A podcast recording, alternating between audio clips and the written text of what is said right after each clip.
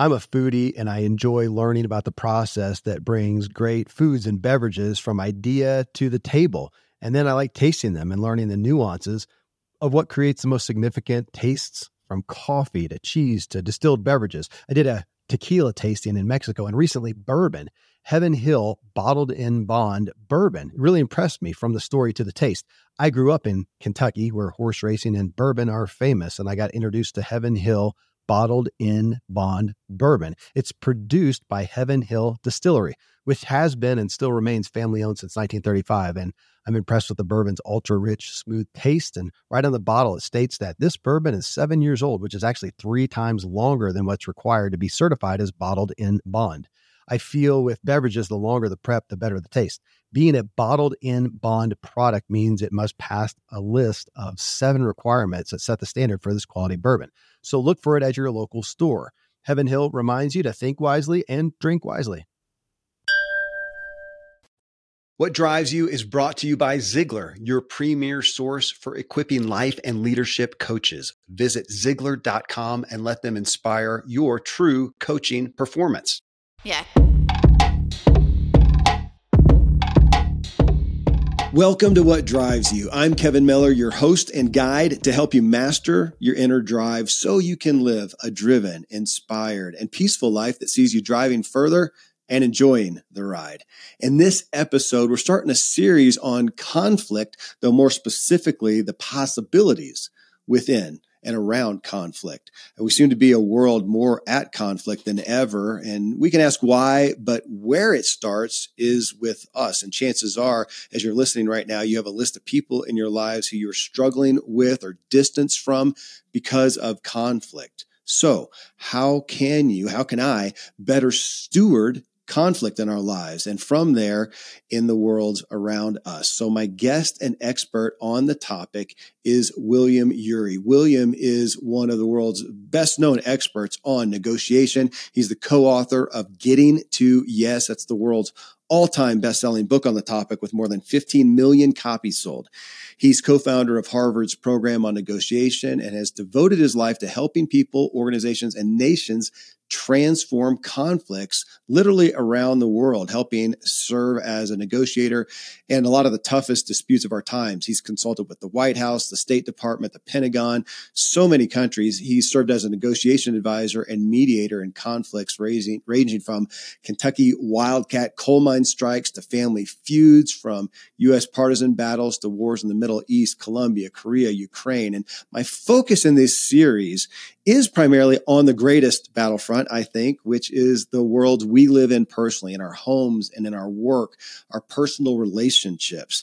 And my muse for this, really the construct that we're going to be going through, is William's brand new book. Uh, it's poss- It's called Possible: How We Survive and Thrive in an Age of Conflict. Uh, so, Bill, what a gift to have you with us. Thank you. Huge pleasure, Kevin. Well, I am. Uh, your book is fascinating. I do want to point that out. As much as we're going to talk about this on an individual front for the most part, my gosh, what you have been involved in literally around the world is is is mind blowing. It's intriguing, but it also is an incredible uh, framework to put around these concepts. Uh, so thank you for that. Thank you for the book that you put in there. And I did want to start off where you start off in the book as you, and I appreciate this as we're viable neighbors. A couple hours apart here in Colorado, and you enjoy the mountains. It sounds like as I do. And one of your buddies is Jim Collins, who most people are going to know is the author of Good to Great. And you guys are out on a hike, which uh, again, I I can feel this. And you're having a discussion. It's one of my greatest places to have discussions with friends and myself and God for that matter. And he says, "All right, Bill, if you had to boil your life's work down to just one sentence, you could leave behind." What would it say? I won't read it. I'll, I'll ask you to recite that for us. The path to possible is to go to the balcony, mm-hmm. build a golden bridge, mm-hmm. and engage the third side. And I can explain how I explained that to Jim at the time, but that, that's what it boiled down to, Kevin. Well, I will say too, and this is relevant for my listeners, that when this comes out, I will likely have, uh, I don't know where I'll be, but about um, just a handful of days ago, uh, received a life ending diagnosis from my dad. Uh, and so when I read this in your book, I actually copied it and sent it to my family. And he's pondering that uh, mm. right now. So that's an acute thought to do. And so uh, thank you for leading off the book with that. It was very appropriate. And yeah, so we're going to unpack that um, and unpack the structure of that. I do want to ask about conflict in general. So I'm going to ask you for a 10,000 foot view on conflict. Fair? Sure. I just want to say, uh, yeah, my, my heart goes out to you and to your dad and your family. Thank you. It's significant. Yeah, when this comes out, uh, along with your book coming out, I don't know where we'll be. He may not be with us at that point. So uh, this is this is acute. Thank you. Um, boy, what a time to resolve any conflict. Uh, I want to hit on that. Just conflict in general. And I know you unpack this a lot, but you got me again to thinking about why it is so volatile to us. If I say I like coffee and you like tea, okay, that's fine. I'm, I'm not hurt by that. Now, if we're going on a road trip and we only take a thermos of one, uh, we might we might have a discussion uh, on that. But it so often feels like when there's a difference, it is a threat. We're talking about our faiths, our beliefs, our, our, our very beings. And conflict has got where did, has it always been that way? Or have we let it get out of hand to be so much greater than it should be, volatile again? That's a really good question, Kevin. Um, I would say, you know, I used to think conflict was a kind of a bad thing, but actually, I've come to realize I'm, I studied anthropology. You know, I'm a study, st- student of human beings and human nature, and I would say conflict is natural. I've come to understand it's natural. It's part of life, uh, and it even can be healthy. The key is how do we deal with conflict? Uh, do we deal with it destructively, as we often do, just the way you're describing? You know, we get we we get small, we get fearful, we get angry, we get reactive. As the old saying goes, we make speeches we regret, and um, and the key is to see if we can change our mindset, change you know, go from reactive to proactive, think about what we really want, what's really important in life, and focus on that. That's that's that's what I call going to the balcony. That's that it's almost like you're negotiating on a stage and part of you mind goes to a goes to a, a, balcony overlooking that stage and a, an emotional a mental a spiritual place that's kind of like you get a larger perspective you can see what's really important and from that perspective you can put conflict in its proper place because that's the trouble is i think right now why i wrote this book and why jim collins challenged me with that question is we're living through times of pretty intense conflict and it looks like it's intensifying. It looks like it's polarizing us. It's even poisoning some of our relationships. It's uh, paralyzing us from doing what's important and what needs to be done. And so i wrote this book to kind of see if i could propose a slightly different way of looking at conflict where you lean into it. You treat animosity with curiosity and you uh, you change your mindset and you tap into what I think is a theme of yours, which is you tap into possibility, you tap into human potential. I you mentioned this at the beginning of the book that it's it's of course just elementary but reasonable to, to wonder why. Why do we having more conflict? And you don't necessarily give that that's not the focus of the book. We do have conflict. What do we do with it? But i know people are going to ask it. I, I thought that too. And you kind of ponder and go right now when we look at the media we look at the volatility out there and we keep using that word volatile. That's what conflict seems to have gotten to. Uh, though i though i'm also going to come to why you see it as not something that should be. But when we do, it is hard not to question why. Are we really more at odds? Is it just because we can more easily uh, communicate our odds? Um, it, but as people ponder that, any thoughts towards that? Is it just a more, uh, just a bigger proliferation of our, of our, it's easy to express our opinions, or are we really seeming to be more at odds than normal? I, I think we're more at odds than normal, at least than I can remember. I can't remember a time in my life when there's been more conflict around us that's manifesting whether in families and workplaces in our democracy and in our larger world And I think it's partly the result of the fact that the pace of change is picking up. And change brings all kinds of change, brings conflict um, whenever there's change. And the other thing is, I think the way in which we communicate, like you're mentioning, Kevin, increasingly through social media, where the algorithm is built in to actually increase engagement, since conflict increases engagement, anger increases engagement, the very way in which we're communicating actually tends to amplify the conflict. That one is uh, daunting. Yeah, we know that I've seen you know really wise statements. I think on that so easy just to spout off an opinion that we wouldn't. Uh, no different than you know we act in our cars in ways we never do in the grocery aisle uh, as well. Your book, though, Bill, I will say as I was reading it, and again considering myself and my own issues with conflict, and then looking at the culture, I also it got me to wondering as you talk about being on the balcony, which we will get into here, and and being able to step back, having the personal awareness, awareness, having the confidence even and the security uh, of the uh, being able to step back on the balcony. When we have more conflict i'm prone to wondering is it because we're less connected with ourselves? Is it an individual standpoint? I believe in the end, I mean, the, you know, the very first person you have to deal with in conflict is yourself. I've often found, I look at, you know, I think about negotiation, I think, you know, what's the biggest block to us getting what we want in negotiation? And I can tell you, even though negotiation tends to focus on influencing the other side, yeah. the number one block to getting what we want is right here. It's me. Yeah. it's us. It's the person I look at in the mirror every morning it's my tendency to react.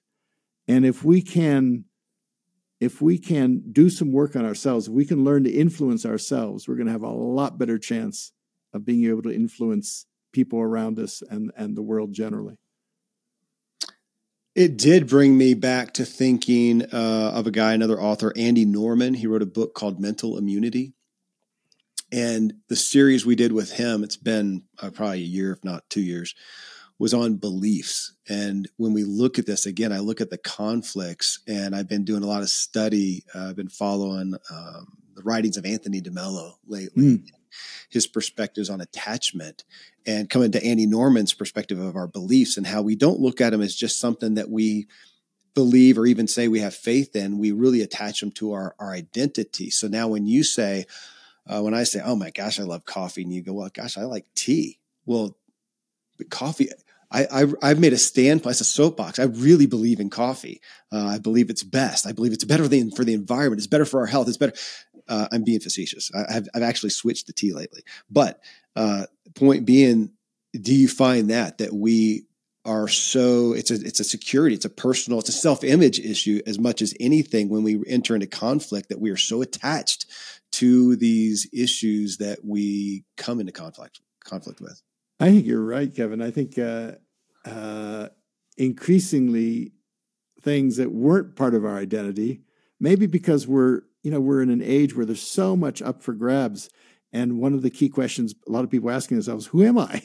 Who am I really?" and and so and so, and a lot of the traditional identities are kind of under siege or weakening a little bit, and so individuals are a little bit lost. And so, yeah, so so you attach a lot more to to to coffee and tea than than you might normally if you actually were able to go to the balcony and see what is really important in life? What, what what who am i really? And what is what is life about really? And that's that's why i love to walk in the mountains because the mountains you know doesn't matter what's going on in the world you know i shut down the screen i get out in the in the mountains.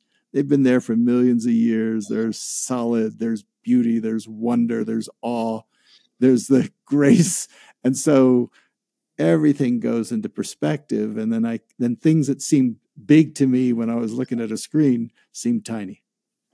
Agreed. And my gosh, going back to where we started right now with uh, my dad looking at an end end of life diagnosis, the same thing. Everything that has seemed, you know, it's it's pithy and elementary to say, but I'm living it out, and I'm looking and going, oh my gosh, the pithy things that I'm wrapped up in that do they really matter? I do want to ask you when you talk about if we're talking about personal identity, so much of your book are stories that you have experienced as a conflict negotiator around literally around the globe that is it a similar thing is it even there it's this the country they're fighting because of the country's identity that they're holding on to and they're not able to step on the balcony with I would say yes. And, you know, the thing is funny because we, you know, when you think things are very big, you know, okay, there are countries that are fighting about, you know, big things like who's in power of the country and where the economic resources and the oil and everything. I remember being impressed by this years ago. I was working in the country of Venezuela, trying to mediate between the opposition and the president, who was the guy, well-known guy by the name of Hugo Chavez. And the thing I was struck when I met with Chavez was, um, you know, I asked him at one point, what could your what could your rivals, your enemies, do tomorrow morning that would give you a sense that maybe they were worth talking to? And the hmm. first thing he said to me was, they could stop going on television and calling me a mono, which is a monkey in in uh, in Spanish, and it was kind of like he took it as a kind of racist allusion to some of his indigenous, you know, heritage and so on. It was like, but I could just see his face, and it was like so much of conflict boils down to people's sense of dignity. They, everyone wants respect. Yeah. And the thing I've found is that the cheapest concession you can make in any conflict, in any negotiation, is give the person a little bit of respect. In other words, treat them with the dignity with which you would like to be treated. Huh. It's okay.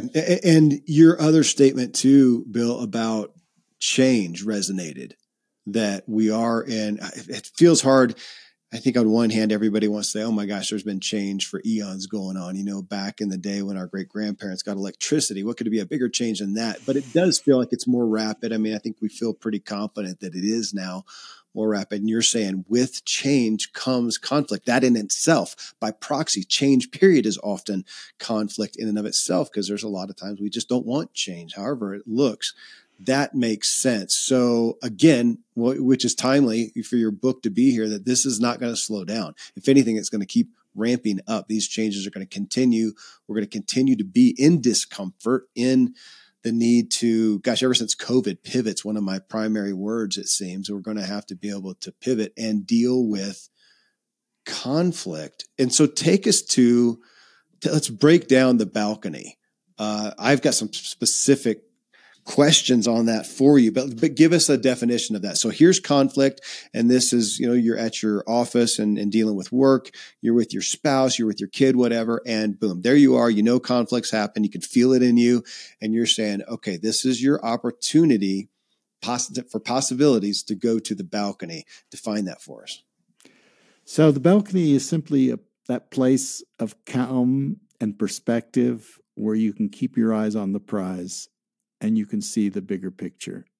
And we all have the balcony within us. In fact, you know, neuroscientists would kind of locate it more with the prefrontal cortex. You know, it's the it's the part that uh, can think, but can also feel and like remember what's important. You know, um, going back to that conversation with Chavez for a moment. You know, at one point, maybe it was a different meeting he lost it.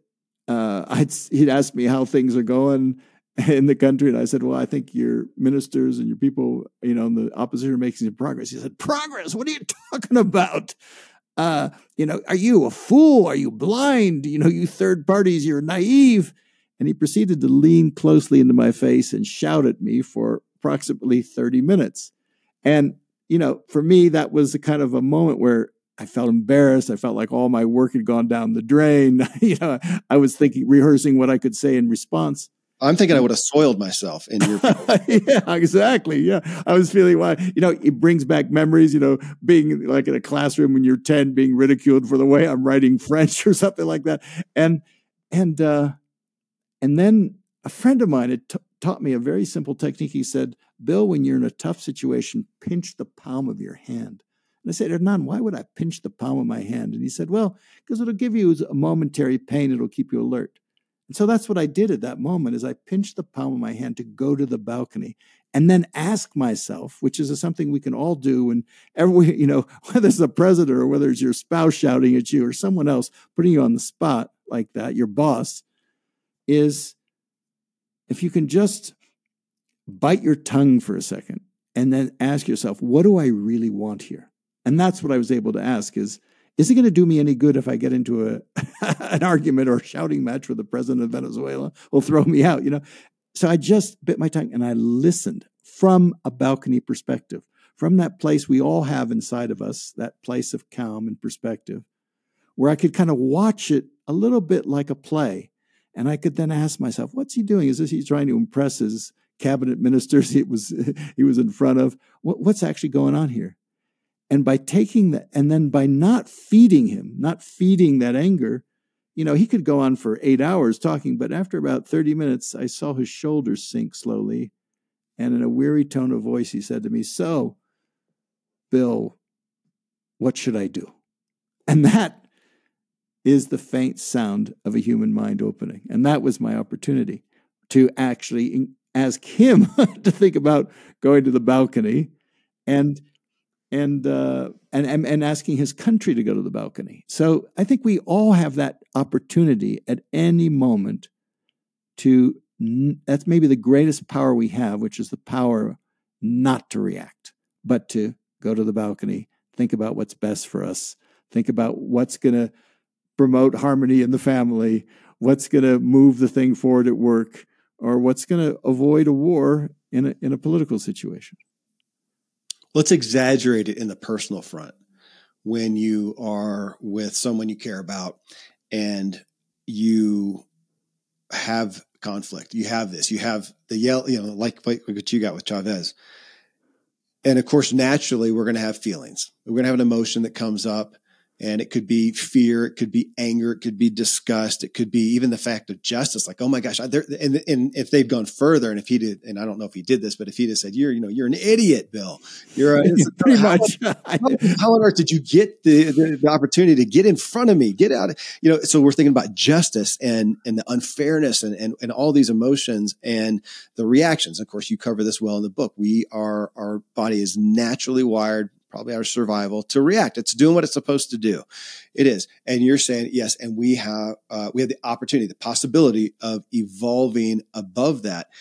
Easy to say. And of course, when you're in there and from a counseling standpoint and uh, you get that trigger, let's put it and you talk about marriage in the book somewhat let's put it with your spouse somebody who it's the most oh, the most sensitive to who you most want the opposite from i mean that's a big that's a big call to jump out of self and to be able to step back and do that. And here's my question for you with it, Bill, because as I've done that literally my own, I know I can also have the tendency, and because somehow you stayed checked in with him. You still stayed checked in with him enough that he was still with you and then came back to you, as opposed to, and I'll own this, that sometimes I can do that, but I have withdrawn. Yeah. Even to even to from again go to counseling perspective, I, I've stonewalled. I'm just waiting for them to get get finished eh, so I can get out of there. And maybe that's the point. So reconcile that with me.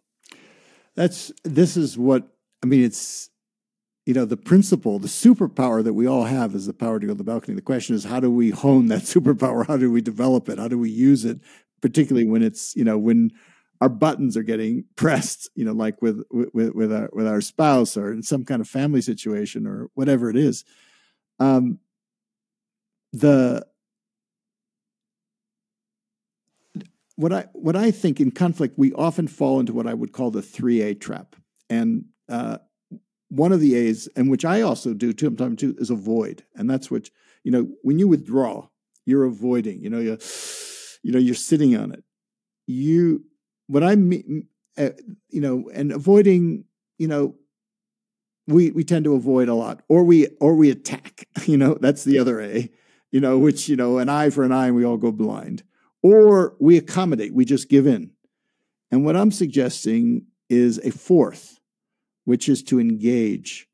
Um, and it has a little bit, you know, it has a little bit of avoidance in that, was the ability to withdraw a tiny bit, but to stay engaged, just like you were saying. It has a little bit, it has the assertiveness of aggression without the destructiveness. And it has the empathy that's in accommodation without the submission. And that's what you're, it's like a razor's edge that you're finding, but it's that place inside of you of presence where, and this is the tricky thing, of simultaneously detach in order to listen. So it's like, you know, there's a kind of a two cycle there. You withdraw a little bit, you go to the balcony in order to pay closer attention to what's going on on the stage.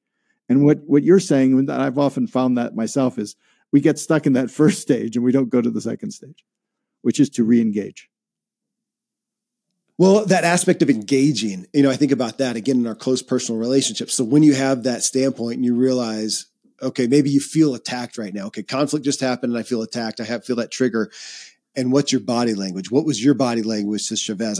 I, I imagine it was still very respectful. You weren't sitting there rolling your eyes. You didn't clench your fist You probably tried to keep your shoulders down. I mean, there's some things back to your aspect of respect yeah. where you still acted respectful. So can we do that to our our spouse, our kid, our boss, our employee, yeah. or whoever it may be, and, and, from a body language standpoint, so that they know that we we now we step backward and let them do their thing, but we're still engaged. That feels like a big, well, you said kind of a razor's edge, but dramatically important. Very important, and maybe the easiest way to do it, something we can all do, we do naturally, is just take a deep breath. You know, because oftentimes in conflict, our breathing gets shallow and we forget to breathe because we're tense. And just take a deep breath. Just take two, take three. You know, a little bit of silence actually is a good thing. Uh, we often treat silence like it's uncomfortable, but actually, silence is a real tool for us.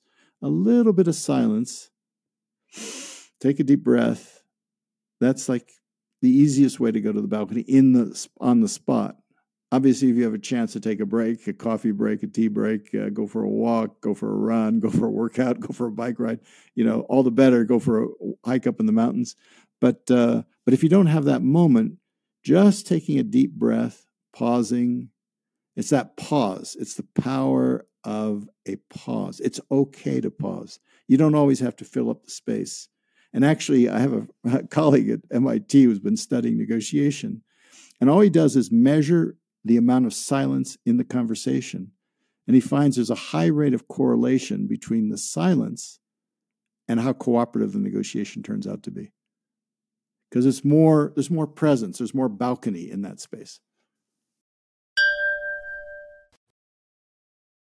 Friends, I'm pretty candid about my lack of financial prowess. Money and numbers are fairly Greek to me, so I need a lot of guidance. One of my closest friends is a wildly successful wealth manager, and I'm working on some financial literacy and just continually seeking guidance. So I ask you to check out yahoofinance.com. Nobody knows it all on Yahoo Finance is a, an incredible resource for the rookies like me or the seasoned investors. You know, before my dad passed away recently, Dave Ramsey and his wife Sharon flew down to visit. We all got to spend a day together, and I was at yahoofinance.com just now. I saw multiple news flashes from Dave and other people that you respect, and they're hitting so many of the hottest areas in finance today. So it's a place to get a snapshot of all aspects of your financial interests. And if you have them, your portfolios.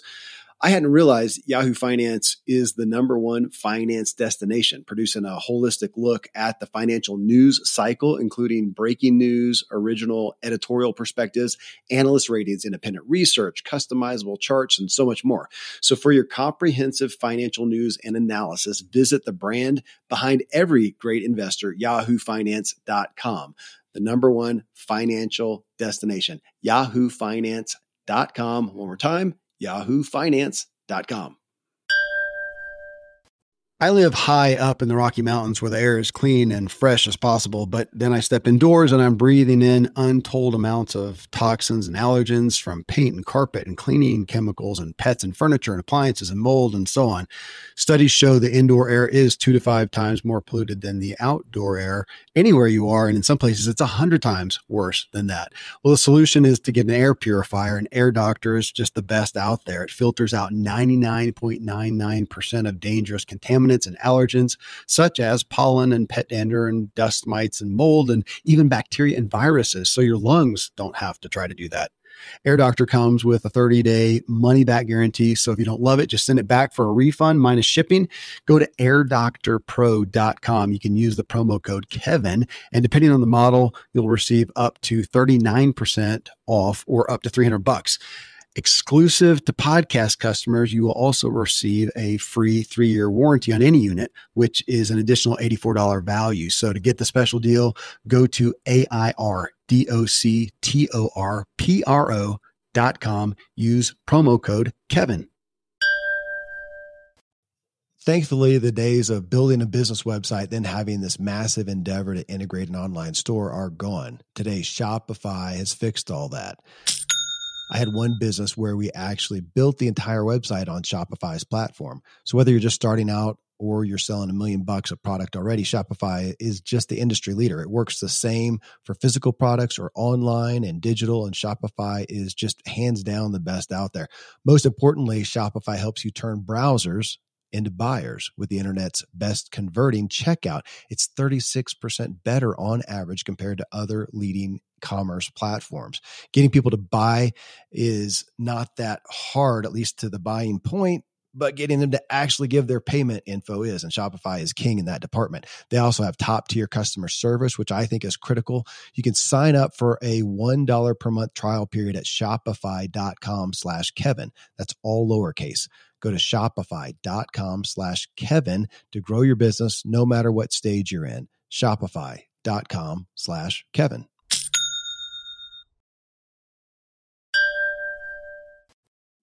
Because it's more there's more presence there's more balcony in that space. It's funny it's, it's one of the things that i focus on in the shows here because i have a propensity to talk very fast when i get excited and to jump in and i know that i, I learned from zig ziglar the power of the pause. And it's interesting speaking of zig ziglar from a sales standpoint you know we learned that early on to ask make the ask well you know so sir it's going to be you know $5000 you ready to sign on dotted line? And pause and that uncomfortable pause. So that is number one. As you break down balcony in your book and outline that, you start with pause. That's number one, which eh, obviously drives us to be present. We've got to be present. We've got to not be stuck in our triggers. And that, you know, I looked at that again, Bill, and reading your book, and I thought that is something that we're not going to hear. Somebody, if you haven't been practicing this, well, that's the point, practicing, because you're not going to hear this and go, oh, that makes sense. So next time I'm in this, I'm going to pause. No, you won't.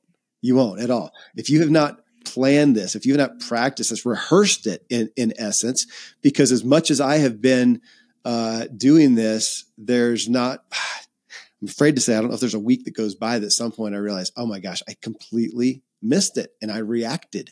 I reacted. This is, this is some Jedi training here. It is, and we all do it. We're, you know, human beings We're a reaction machine, so you shouldn't should, should uh, judge yourself in that sense. It's like it's uh, that the key thing is building it in. And what I find is taking time beforehand, like before a difficult conversation, go for a walk, do whatever. Everyone has their favorite ways of going to the balcony. Some people like to go for a coffee with a friend. Some people like to go for a walk. Some people work out. Some people meditate. Whatever they do, pray. But you, you just uh, take a moment, even if it's a minute before you pick up the phone. you know, just take a minute to yourself for yourself so you can bring your full presence, your full potential, your full positivity and and bring that actually allows us to listen to the other side and actually see what's going on. Uh, because the reason, actually, interesting, you go to the balcony is to be able to listen first to yourself. What's going on? What are the emotions going on inside of me? I'm feeling uncomfortable. I'm feeling tense. Whatever. If you listen to yourself, the emotions tend to subside. They they feel heard and then then you're ready to do the same with the other which is of course the key to success in sales negotiation anything which is the ability to understand where they're coming from put yourself in their shoes but you can only put yourself in their shoes if you put yourself in your own shoes first well and i appreciate that again and so in your book balcony number one you say pause number two is zoom in and it's right. just what do i really want, which gosh, I mean, Bill, in my own emotion, working on my own emotions, I learned how to perform early on. I've been doing that for a long time, but now to understand what, what is at the core of this, you know, what, what do I want? And helps me understand why is that bothering me so much? And as we know, it's again, pithy to say, but it's so seldom the issue at hand, the conflict at hand, the thing that we're, it's not about coffee or tea. It's about why is that important to me? You know, am I, is this a vital thing? And so often, I think, you know, I told you that yesterday and here in the studio, I had um, uh, Arthur Brooks on, and we talked about some of those things. You know, why is it that it gets under our skin? Um, why do we let that thing bother us? And how the majority of our lives, the things that we are most struggling with in conflict, are not big T traumas. They're not life or death. They're more in the coffee tea arena. It may be a little more acute, but it's so often that. Now, again, you're saying this, you're bringing this to us from literally back to that word volatile, from situations that could have led to gigantic war, uh, even. And yet you're saying it's no different here in our home or our office. It's the same. I, you know, I've, I, I mean, that's one of the things I've, I've enjoyed about doing this for, for, you know, 40, 45 years is, that whether it's in family context, whether it's in a coal mine, whether it's in a president's office, whether it's you know family feud or a war or civil war, whatever it is, we're all human beings, and it's like we're it's the basic principles are the same, and it all boils down to people. And if we can know ourselves, and we can then help know the others, we have a much better chance of finding those possibilities where things get tough, as increasingly they are. Well, eh, you bring us from pause, which we can say it, say it whatever way resonates, folks. As you're listening, you'll pause, be present, right. be aware, and then zoom in. Okay, what is it? Yeah, as you said, let's stand in my own shoes real quick and go. What am I feeling? What's up with me? Let's make sure that I'm centered in essence, and then zoom out. Look at the. In my paraphrasing, you you unpack that is is somewhat of step out and go. Okay, what is the bigger picture? Eh, Can we say what is what's really important here? How, how are you unpacking that? Yeah, uh, when you zoom in, you find out what's really important to you. You know what's actually going on inside of me. Listen to your your your emotions. Actually, sometimes we think of emotions as getting in the way, but actually, emotions is emotional intelligence. Is the ability. Emotions they're trying to tell us something. They're saying some need, some basic need of ours is not being addressed, and if we can figure that out, so emotions are signposts to those needs. So you can be curious about it. A, a, a, lot of the quality of being on the balcony is being curious, curious about yourself, what's going on. Once you zoom in and you figure out what does I really want, you know, you, it's what drives you. it's like then you can zoom out and say, well, how am I going to even begin to think about getting there, given all the obstacles in the way? You know, it's like a it's like a life is often like a labyrinth, and you can kind of go to a platform overlooking that labyrinth, that balcony, and kind of, oh, I can see that's a dead end. No, I can go this way. You can see aspects of the play that you didn't see. You can see people that you've left out, maybe that you need to include.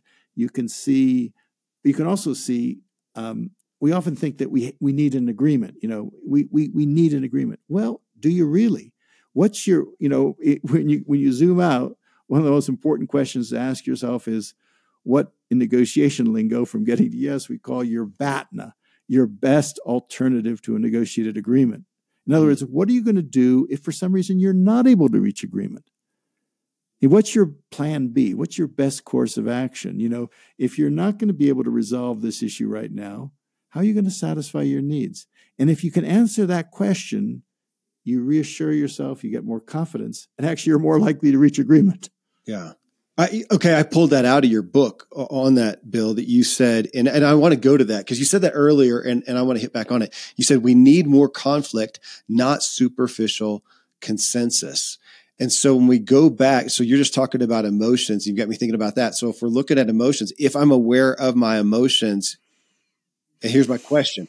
As I'm aware, when you say that we need more conflict, if we're more aware of our emotions and I have one that is Uh, negative. You know, little red flag went up. It's not that I'm just going off with with every single thing, but you're saying we're probably more well served relationally with ourselves and with others to when that negative emotion's up. Talk about it. Have have enter into what should be reasonable conflict that even doesn't even have to come to agreement, but it's well, I guess at the end it's connection.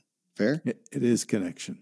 I mean, the it's like leaning into, you know, uh, uh, the year before last, I went down the Grand Canyon, and uh, and it's like two weeks down the Grand Canyon in a raft, and yeah, there's some of the those are the biggest rapids in North America, and the water was pretty cold. It was you know it was October, and uh, and and you know once you're in the canyon, there's no way out. There's one place I think you can get out, but once you there's only one way. So you're going to be in there, And you can either decide you're going to resist the experience of getting wet all the time because you're going to get wet and cold all the time, or you can lean into it. And I, I, felt like that was an aha for me around conflict too, which is we can either resist, get, uh, you know, it's coming, you know, conflict's part of life. There are differences. People have differences in everything.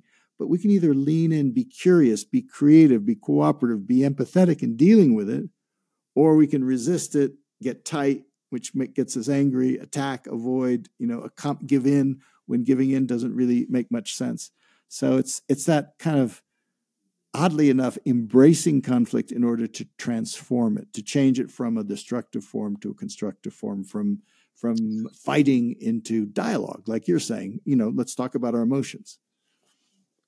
And when you take it into that context of, and I read about that, you going through the uh, the Grand Canyon I relate to that. I mean, from an athletic standpoint, I was a pro athlete, and and uh, you know, out here in Colorado, like you, I'm doing rivers and I'm doing you know ski runs and I'm doing mountain bike trails.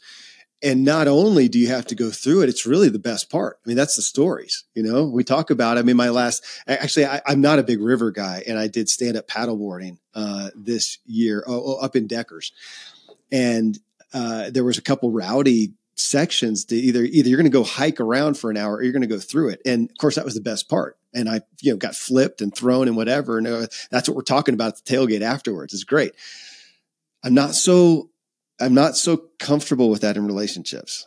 Um, and so I hear you in going through, and yet is that the opportunity to connect? Now I know from my standpoint, and this is part of my journey and what we talk about a lot here. I have not done that well. I've avoided. I'm the avoider. I'm the yeah. avoider. I avoid conflict. And when I do that, I am not connecting. If anything, I'm I'm distancing. I'm putting up. I, I always think of it as I'm putting another brick in the wall. Is yeah. what I'm doing. Yeah. It should be the glory, but in not doing it well, not perceiving it well, well again, that's why you're here on the show.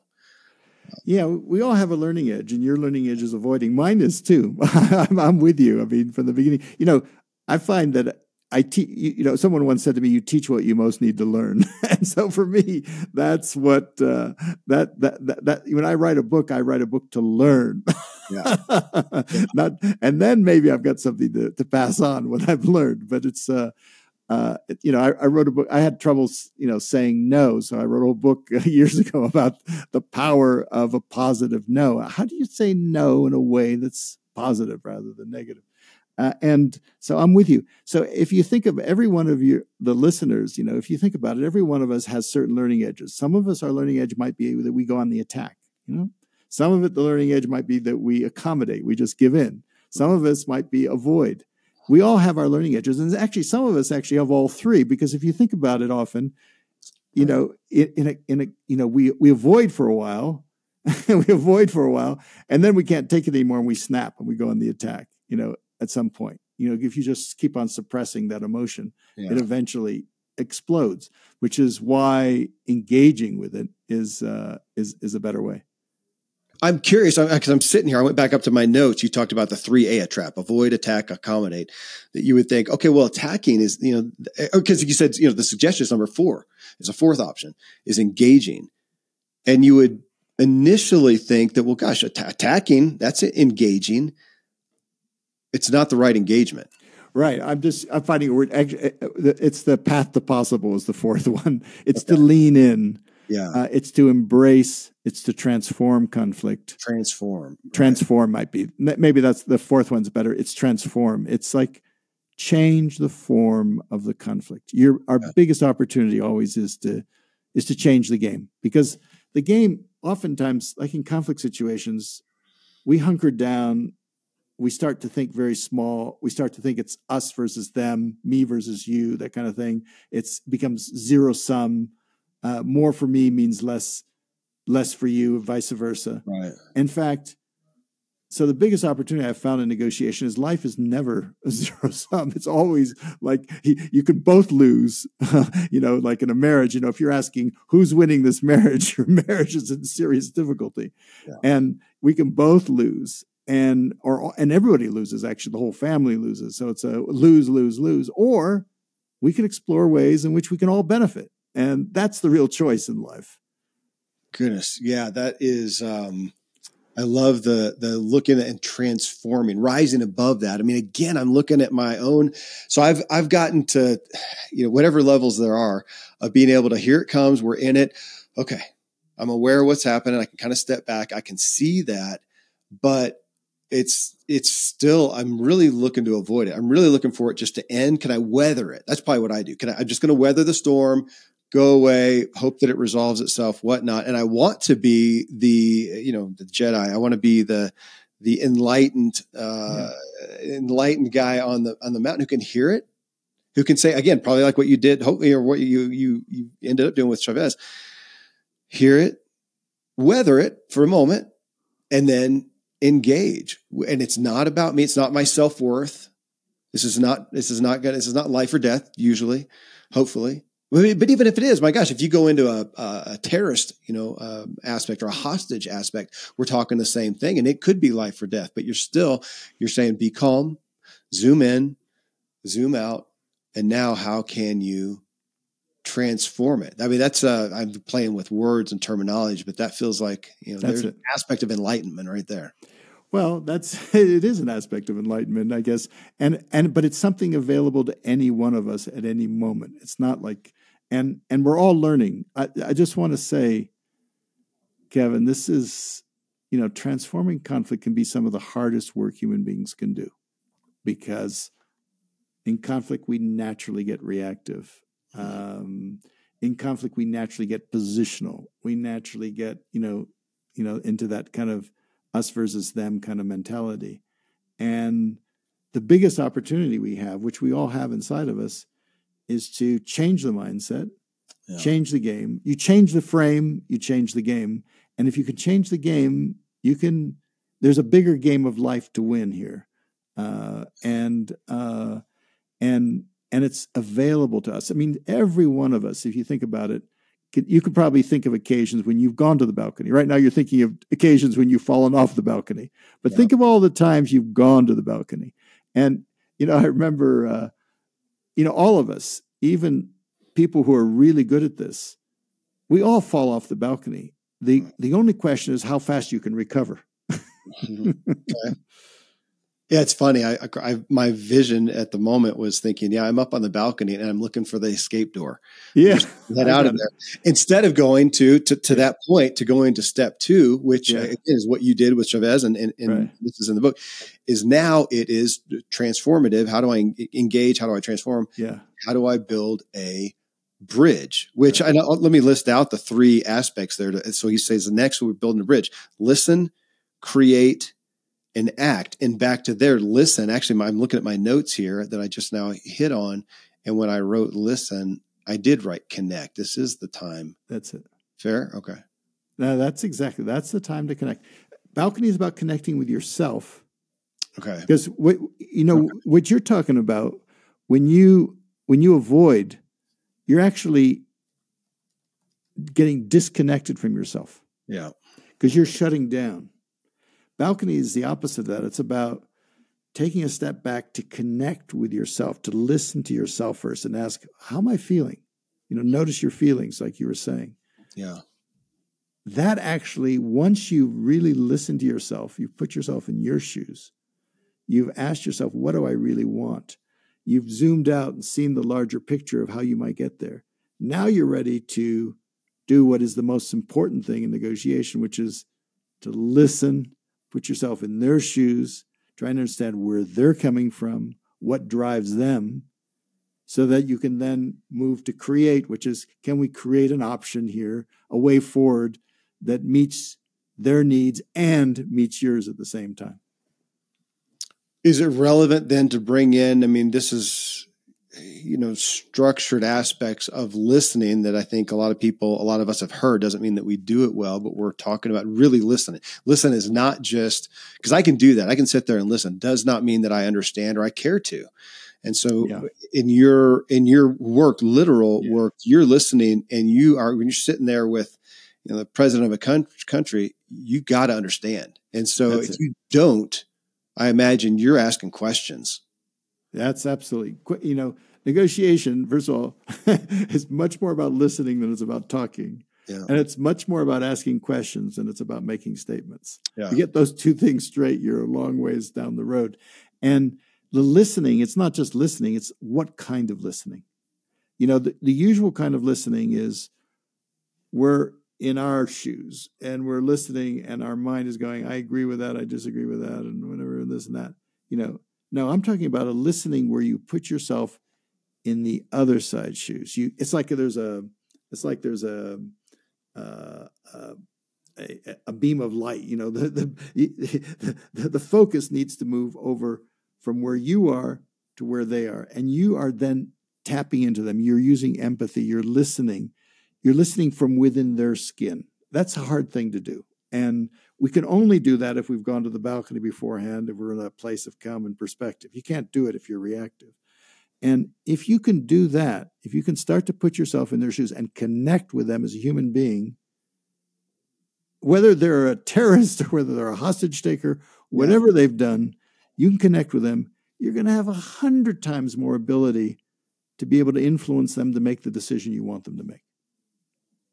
Man, Bill, the hardest place for me has been on the other side of what feels like an attack, an unjust attack. And then to take to come out of that again, this is this would be my the hardest place for me to do this is to I had somebody give and this is probably an old term, but being on the other side of the beach ball, you know, beach balls that have the different colors, you know, and everybody's seeing this happened. And yet everybody see, can I get over there and see the different colored side that so and so saw? And, and especially with an attack, can I get over there and go, okay, holy smokes, I did not mean it that way. I did, I was not, blah, blah, blah. but if I get on your side, how, could I have taken it the way that you did? Is that possible? Almost always it is. Almost always I can find some aspect of, I don't want to say a truth, but a, a validity I can see how that perspective could have been possible if you know if it had been me as well. It's not what I meant, but can I see that? And if I can give that, what are my opportunities to transform the conflict instead of just beating against it? That's it. That's exactly it, Kevin. Because, and when you acknowledge, uh, when you listen and you acknowledge the validity of what the other side says, yeah that's an act of giving them respect, of saying, I see you, I hear you. It doesn't mean that you agree with them. Yeah. You can acknowledge that they have a valid point of view without and saying, and I have a different point of view. Yeah. You know, uh, it's like it's it's like the beach ball, you know. Yeah, from your side it looks red, from my side it looks blue, or whatever it is. But it's like uh, it's it's that you know what you see depends on where you sit. We all sit in different places. Yeah. And and that ability to do that turns out to be key. And you don't have to. I mean, sometimes people think. I remember once a long time ago, I was giving a talk at the uh, Naval War College in Rhode Island, and uh, and I was saying, you know, if we're going to try and you know change, if we're trying to negotiate with the Soviets, we need to put ourselves in their shoes and understand how they see the situation. And one of the captains got up and said, Sir, you're asking me to put myself in the Soviet shoes. That might distort my judgment. You know, and, and, I, and I got that. But, you know, even in warfare, the first rule of warfare is know your enemy, right? You got to know them from inside to understand how they're going to move, what they're going to do. So, so that ability to put ourselves in the other side's shoes isn't just soft. It's the it's it's what we need to do in life to be able to influence people, uh, to to find good ways forward. You know, whether it's our spouse, whether it's and or whether it's an adversary for that matter. But but it's like putting ourselves in their shoes is key. If how are we going to be able to influence uh, the other side's mind. How are we going to change the other side's mind if we don't know where their mind is? And probably goes back to Zig Ziglar again, I'm sure, in sales or whatever. I'm sure you need to know the customer's mind. Yeah.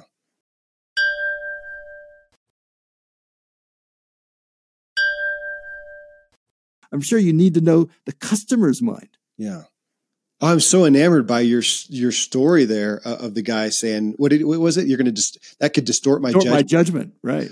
and I'm thinking my first thought was, well, I guess that's the point, isn't it? If you're not now, if you're in a state of where the sole goal is to win, then yeah, I don't want to hear, I don't want to see anything. I'm here to to win, which is not connection. back to right. that. So I am asking, in, in essence, my, I'm trying to let my judgment get distorted. If I'm going to connect with you, I need that. Is that fair enough? That well, exactly. I, I, I mean, might have put it distorted, but oh, yes, oh, you need to be able to be influenceable. If you're going to try to oh. influence people, you have to be a little bit influenceable yourself. You have to open yourself up to, okay, I'm going to expand my perspective of what's going on here by taking in your perspective. It doesn't mean that you have to abandon your perspective. You don't have to give up your identity. You don't have to give up what you believe to be able to, you know, go that extra mile, walk in their moccasins, yeah. you know, just just like uh and and that that ability to empathize, which is key, it's a key core human talent. We all have that capability you know babies have that capability it's like the ability to kind of tune into where the other person is baby tunes into its mom right and is is is absolutely critical to dealing with conflicts in a healthy way well tell me more about the aspect of a bridge you're trying to build a bridge again i i, I feel like i conceive of the balcony uh, of doing that staying engaged i'm not going to avoid uh, I'm going to stay there, and now I'm going to come in. I'm going to listen. But your next two aspects are now to create and act. So I feel like that's I have not done that well, Bill. The mm-hmm. building a bridge. I mean, over overall, I, I should say I shouldn't say that. I, I, probably have in some ways, but especially in the cute places that are most dear to me. You know, I don't. I've I've I don't have a great history of always building a, a bridge. So yeah. listen. Okay, I conceive of that. Now it's create an act. Go there. Right. Well, you know, usually, oftentimes in a conflict situation, Kevin, my mind's right here. You know, I'm here, right? Your mind's way over there. It's you know when, when I was walking with Jim Collins, I looked at Canyon. You know, my mind's here. You're way over on the other slope. You, you know, you know, there's a giant chasm between us, like the Grand Canyon. It's filled with doubt, anxiety. You know, uh, are my needs going to be met here? Uh, what are people going to think of me? Am I going to look weak if I, you know, if I give in? All that.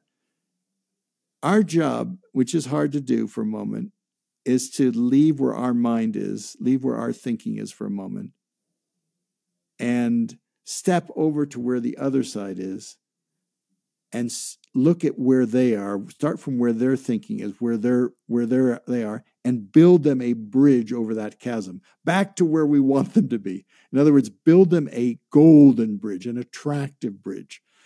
And that's the key because in negotiation, what we tend to do, particularly when in conflict, we tend to push. You know, it's like I'm pushing my hands against you. And what do you do when, when I'm pushing? You push back, and we're mm-hmm. just at a stalemate. What what successful negotiators do is they start from where the other side is. They listen, and then they try to create options for mutual gain. You know, things like are there ways in which we can meet your needs and meet mine at the same time. Because too often we end up like those, you know, proverbial two sisters quarreling about the orange. We quarrel about the orange, right. and we, you know, one sister they just divide the orange in half. One sister takes, you know, half the peel and uh, uses it to bake a cake. The other sister takes half the fruit and uses it to make orange juice. In fact, you could end up with a whole peel and a whole orange for both. You know, there's a double as much if they were able to be think about what is it I really want? I want, you know, if you get to what what's underneath it, the the the interest underneath the positions, which are wanting to drink orange juice and wanting yeah. to make a cake. So the ability to expand, expand the pie. Don't just divide up the pie, expand it before you divide it up. And I'm sure you do that all the time. And you know, you know, in in in life, that that's that's the critical thing is can we can we do something that addresses your needs, helps you get what you want, helps me get what I want. Well, it, you bringing me back to again this aspect of winning or, or not. Say you mentioned it in regards to marriage. Like if you're in marriage to win, you're you're already out of luck. Um, in conflict, being honest with to my focus, what drives you is it to connect? Is it for a mutual, as you said, a, a mutual win, or is it literally just a win? I mean, I don't, I don't think people are out on the, the football field uh, and they're not figuring out how to have a mutual win. No, they want to win. Okay, different animal. Fair? Exactly. Oh, absolutely. Now, the thing on the football field, you want to win. That is a, you know, one side wins, one side loses. But in in life, wherever there's a relationship, particularly wherever there's an ongoing relationship, which is 95% of the situations we get involved in, in the family, at work, you know, there's not just this one transaction. You win now, you know, and you win you win, you know, by dominating, you're going to yeah. get payback, you know. Yeah. So so it's actually uh it's actually in our interest because life is not zero sum. Life is an expandable pie. There's always more to go around if you're creative. And that's the key thing is we have to tap in conflict. What we tend to do is we tend to, you know, we tend to think there, there are no solutions here. There's nothing. There's just no way out.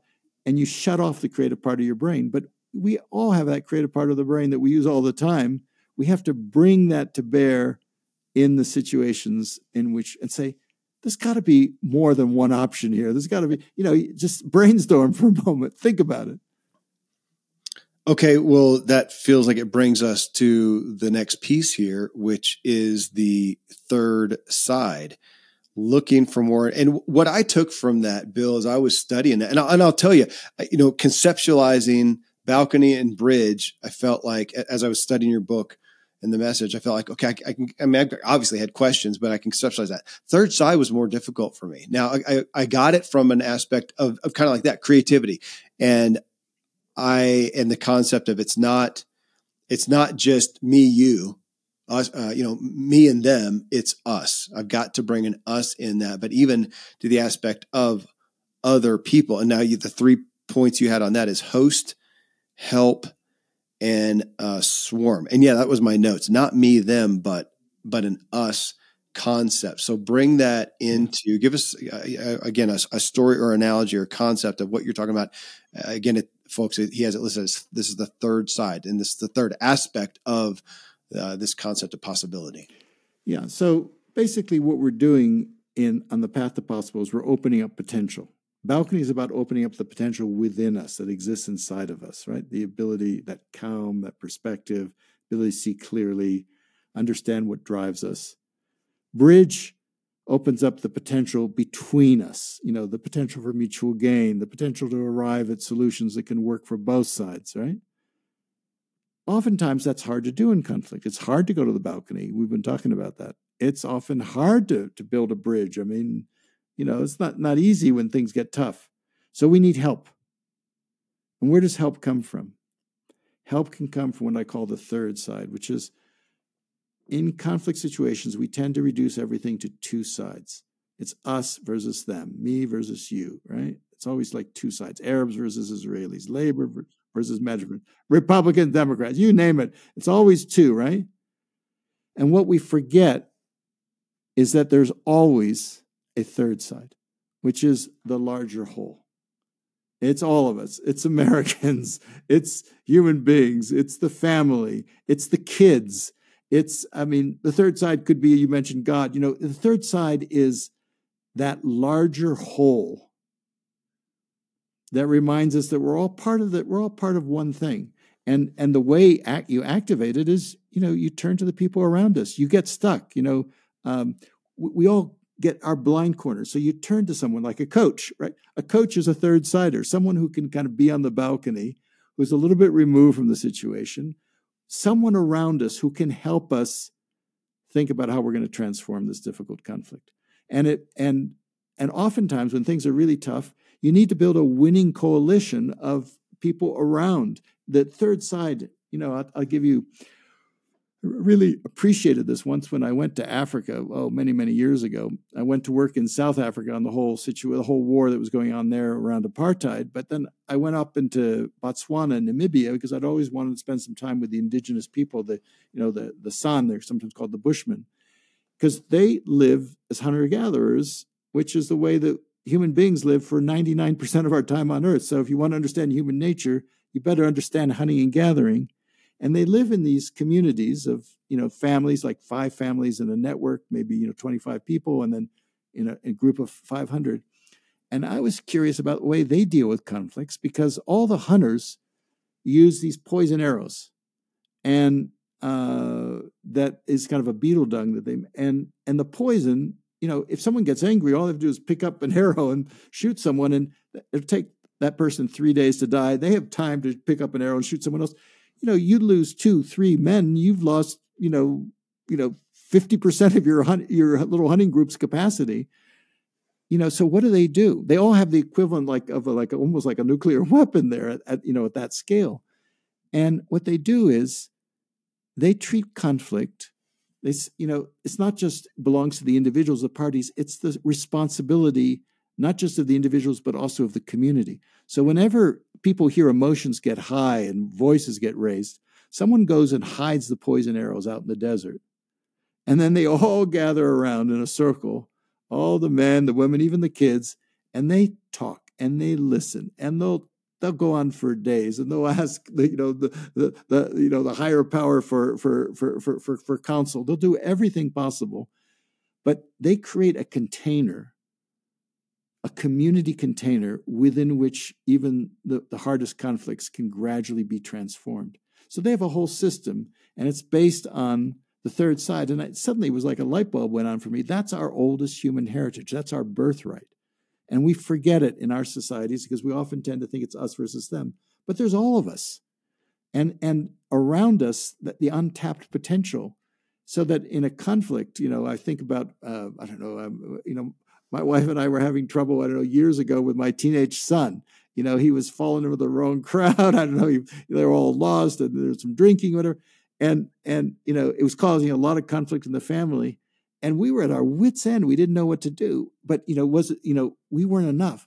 So, but we had to get a community response. So we, we, we sat him down and said, you know, we, you can't live here at home anymore because, you know, he was bringing, you know, uh, having parties at home, breaking. So he said, we're sending you away for a couple months. Go spend time with family, with your uncles. We're part of the community, so, so you know, let them talk with you.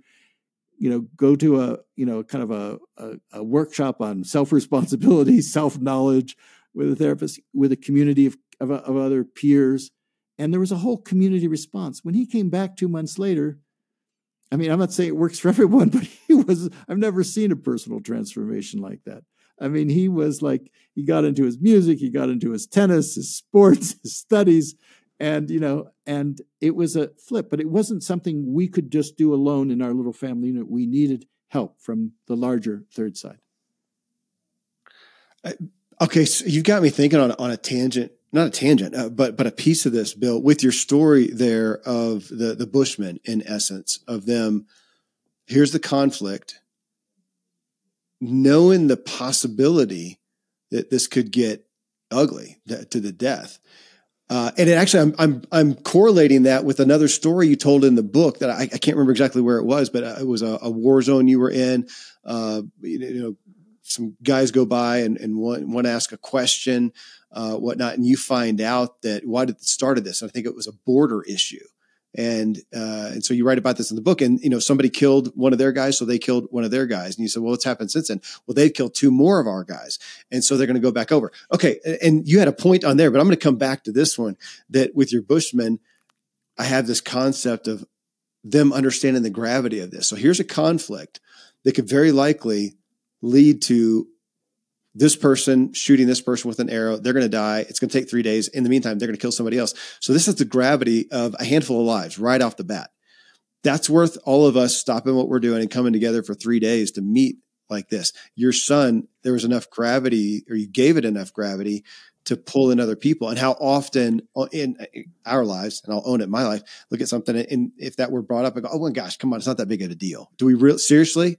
We're going to you know call a family meeting or an intervention or get a counselor or whatever and go yeah what could the co-? i guess the i guess the idea is counting the costs. Yeah. Well that's it. The thing is uh it it has to be worth it. But you know first of all you don't have to get the entire community involved in the smaller thing. Just talk to a friend or talk to a uh, you know you know like uh, business situations like you know these two guys are going at it you know just have, have a friend of each of them who serve as a kind of collective third side say, hey, what's what's what's what's in your interest here? So third side shows up in any kind of way, but it's like, and you yourself can be a third sider all the time. In fact, parents are third siders all the time with their kids. They just don't realize it. They're always like, you're always mediating between your kids a little bit, and sometimes your kids are meeting among the parents. You know, I, in, in, my family, that was a bit that way. So, uh, so it depends on the cost. But just think right now of how much conflict is costing us in ways that we don't even imagine. A lost time. Um, a lot of emotions. It's not good for our health. I mean, I mean, conflict actually, you know, I'm sure if I don't know whether they've done studies of this, but you know, it just it causes ulcers, it causes cancer, it causes. I mean, if you if, if you just sit on this all this stuff all the time and you're angry, it it it, it poisons your system, and so conflict actually has all kinds of hidden costs, and then obviously destroys relationships, destroys marriages, destroys families, takes apart workplaces. So, I think this is a time when we really it's worth it. It's more than worth it to get to get I, I know there's a kind of reluctance to get others involved and whatever. And it's not about getting others involved as busybodies, but in a helpful way to say, hey, sometimes we need help. and where's that help going to come from? It's going to come from the third side. And it might come, you know, you mentioned prayer and God, you know, that, that's the third side too. That's that's the larger whole. Um, and uh, so so, but I do think that sometimes it's not enough to go to the balcony. Balcony opens the way to building the bridge, but sometimes you need the third side, and uh, more often than you think. Well, I'm thinking again about myself. There has been times when, even in some um, some as- aspect of awareness, I'm not completely aware, but I, I here we are. So I'm on. I've done the balcony. Some I want to build a bridge. I just don't see how. I, I don't know how, or even if it's on my own limitation, I just can't get out of I mean, I've definitely been in places where I can't get out of a me and them. I just, I know I should. I'm just, it's just right. an admission. I can't, I, we've got to get some help because I'm, I'm so far in a hole that I've got to get some help and there's no option but a third side. Yeah. That, that's it. And, you know, I, I mean, in sports, right? As good as a champion you want to be, you benefit from coaching, right? Yeah. From having a coach you know, think of a third sider as a kind of coach, yeah. as a kind of like conflict coach. Like, because as you say, I mean, right there, I mean, first of all, you're what I really appreciate about you, Kevin, you're really honest about yourself. You're honest about where you're falling down. And that is that's the essential precondition to actually being able to learn and improve. And once you do that, there's help all around us that we just don't see. Yeah one of the things, Bill, that stuck out to me on that note is it was a story, and at some point you said, "We can, we created this." This is what I wrote down at least. We created this. We can fix this. So if we created this, we can fix this. And it brought me to that, I guess, an aspect of responsibility of saying I've got to admit that I helped create this. if it wasn't for me, there wouldn't be. If if it wasn't for me stating I like coffee, well then you would have just had tea and we'd all be good. It's my coffee that started the. Co- I mean, I am a part of it, and so uh, it has me just. I guess on the concept just of responsibility. Of we've got to be able. I know it's easy to go to a victim mentality, but it, we're we're at that back to the self image, self awareness, self confidence. Even to be able to do this, I've got to be able to take. If I want to resolve, or not, to, not doesn't mean we have to resolve it, does it? We'll, we'll, we'll do that too before we end. But um, we've got to have some aspect of taking responsibility. That's got to come to the forefront here. Absolutely, and uh, going to the balcony is taking self responsibility. Yeah.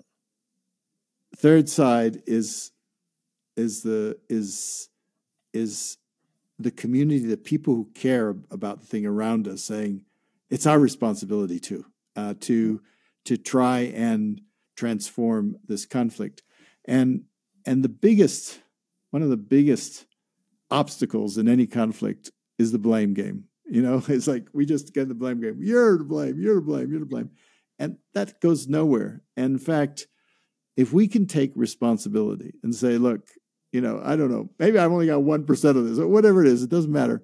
I'm co creating this situation, I'm co creating this conflict. That actually gives us power. Once we take responsibility, we actually have power to influence it. When we play the blame game, oddly enough, we're disempowering ourselves. Okay, I'm going to bring that out, and I I forgot about that. That's actually where I started off in the book, and it was my first note. But I got so in, into other stuff.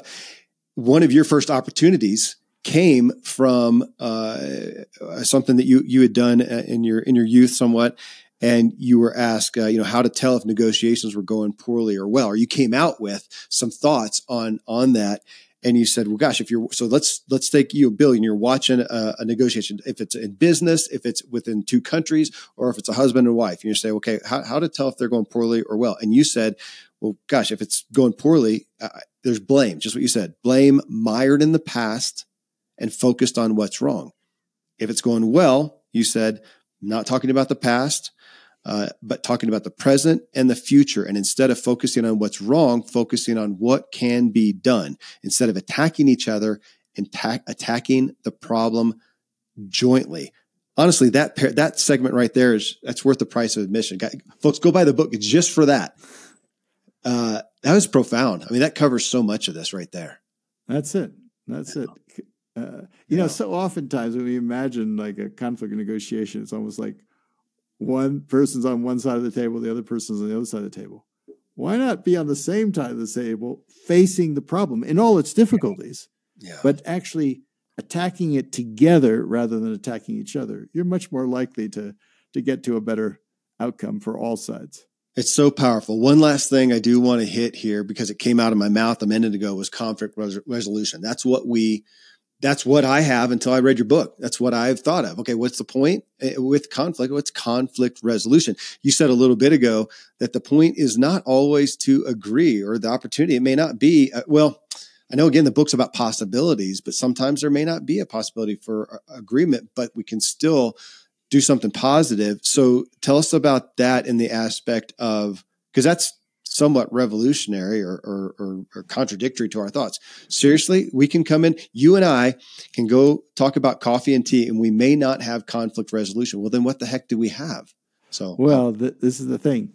Um, we get fixated. I, I, entered the field of conflict resolution. The and almost the the idea of resolution is it's all over. You end the conflict, right? And in fact, with a lot of the conflicts that we engage in, they're ongoing situations you know there's there's ongoing creative tensions between us because we have differences right?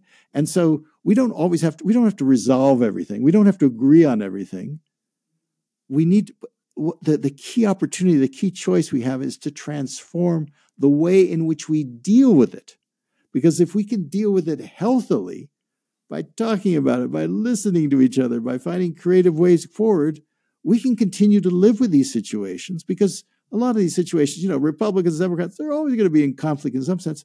But can the question is, can we deal with our differences in a healthy way that allows the whole country to to to do well?